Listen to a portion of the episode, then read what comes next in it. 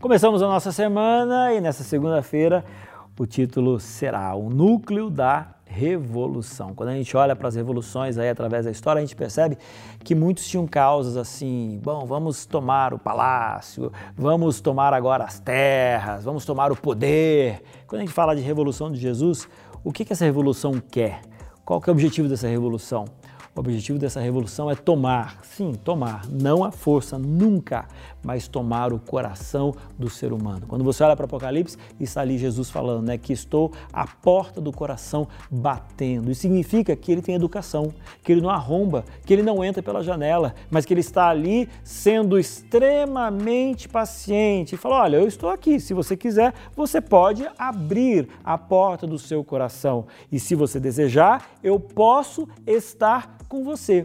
É uma revolução de corações abertos ao Senhor Jesus Cristo. Agora, essa revolução não é armada. Essa revolução não é de você simplesmente se levantar como alguém revoltado, mas é alguém que esteja entregando a vida a Jesus. É uma revolução do bem. E é tanto para você que já é do bem se você já é do bem, você não pode fazer o mal. Se você já tem Jesus, você tem que entender que ele chamou você para expandir o reino dele aonde você está.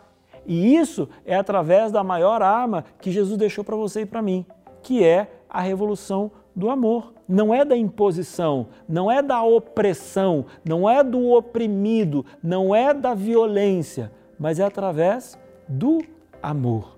Então compreenda que o Senhor Jesus Cristo ele quer expandir o reino dele. Sim, claro, mas com aqueles que desejam fazer parte do reino dele.